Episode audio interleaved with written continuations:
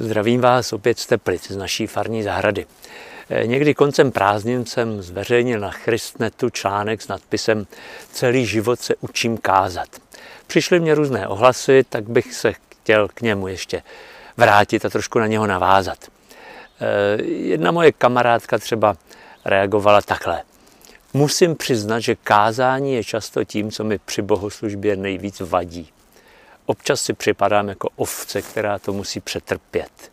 Mnozí kněží vůbec nerozebírají boží slovo, ale prezentují své názory na politiku či společnost, nebo nemají homilii připravenou a plácají nesmysly.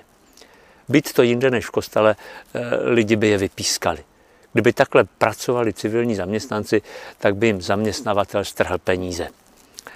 No, to je dobrý nápad, jenom nevím, z čeho by pak ti faráři žili když už, te, když už teď dostávají jenom o málo víc než minimální mzdu, bez ohledu na kvalitu svých kázání. Možná je problém v tom, že běžný kněz málo kdy slyší kázání nějakého jiného kněze a tak nemá srovnání.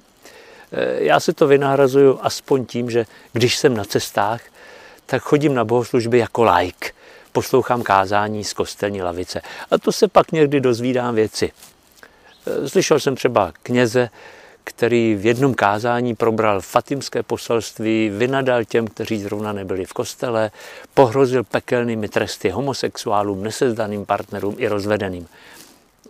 Papež František kde si řekl docela drsně, že kazatelé často odsuzují jen věci od pasu dolů, ale o jiných daleko vážnějších hříších, nenávisti, závisti, píše, marnivosti, o těch tolik nemluví.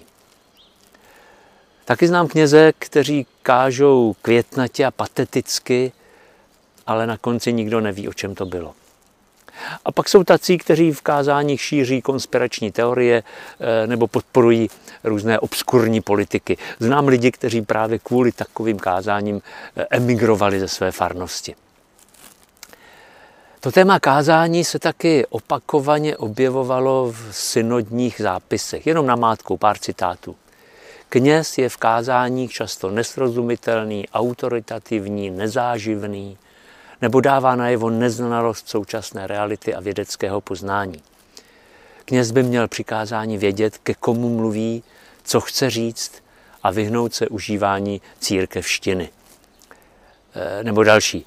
Očekáváme takový styl promlouvání, kde nedominuje moralistický apel.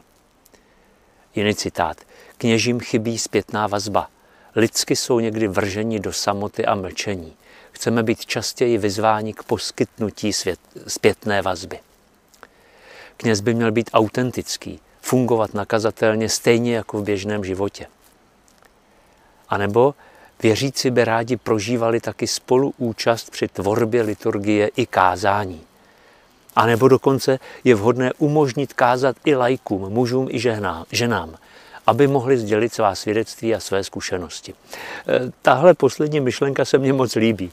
Proč v naší církvi je pořád kázání vyhrazeno jenom kněžím a jánům?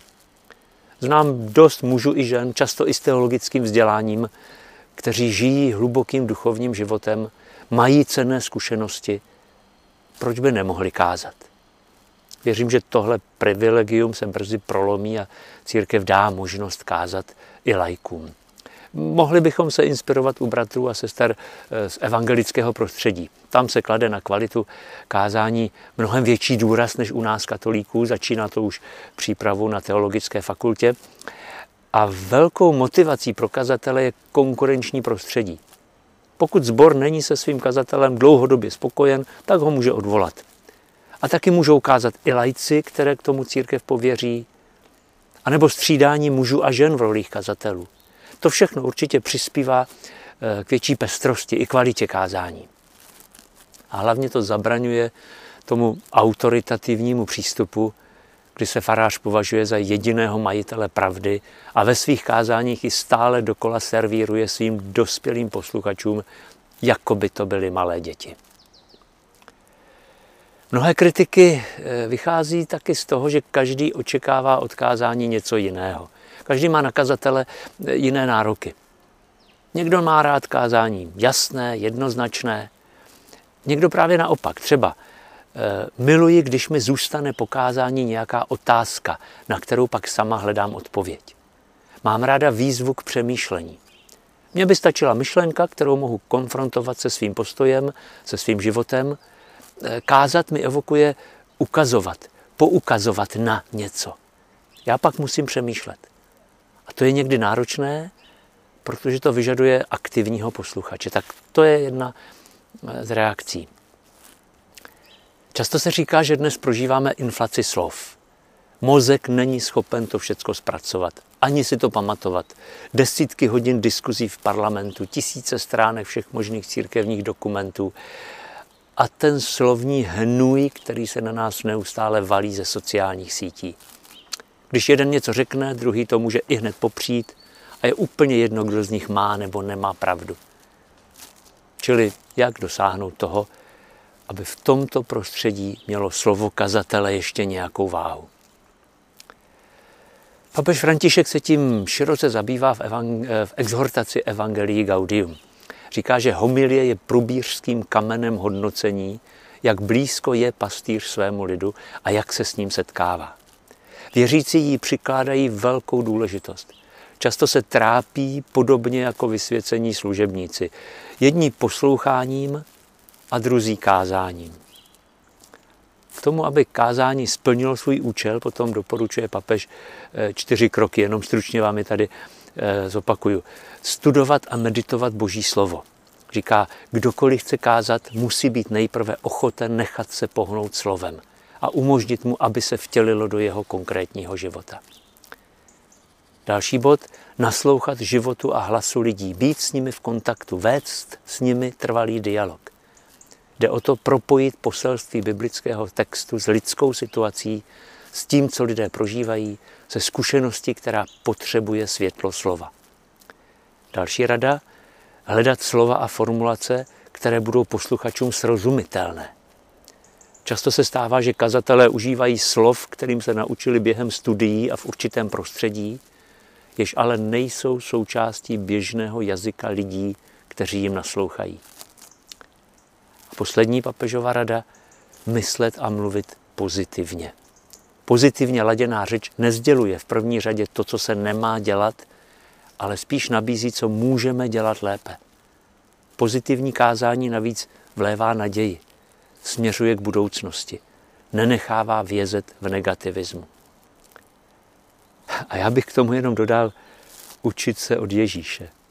Přece ta jeho kázání byla tak živá a názorná, že oslovují miliony lidí ještě dnes po dvou tisících letech. Tak, teď si ale uvědomuju, že většina z vás, kdo tenhle komentář posloucháte, asi nejste kněží ani jáhni. Takže si třeba říkáte, no jo, to je pravda, ale co já s tím nadělám? Myslím, že nejste tak úplně bezmocní. Můžete dát svému kazateli nějakým taktním způsobem zpětnou vazbu. Můžete mu nabídnout spolupráci, navrhovat témata, připravovat podklady, diskutovat s ním o nedělních textech. Můžete ho víc vtahovat do svých e, reálných starostí a otázek a tím ho motivovat, aby na ně v kázáních reagoval. Můžete v rámci synodního procesu apelovat na to, aby církevní autorita umožnila kázat i lajkům můžete nabídnout taky tenhle komentář k poslechu nebo přečtení eh, svým kněžím. A nakonec taky můžete hledat způsob, jak si i z mizerného kázání vzít něco do života. No, teď mám dojem, že tím, co jsem řekl, jsem si udělil sám sobě docela náročnou lekci. Tak snad se z ní poučím nejenom já, ale i další moji kolegové jak to kdo si moudře poznamenal, kázání se podobá pramenu, který vyvěrá ze skutečného života kazatele. Ten, kdo má rád lidi a je radostný, těžko bude kázat blbě. A naopak. Hezký večer.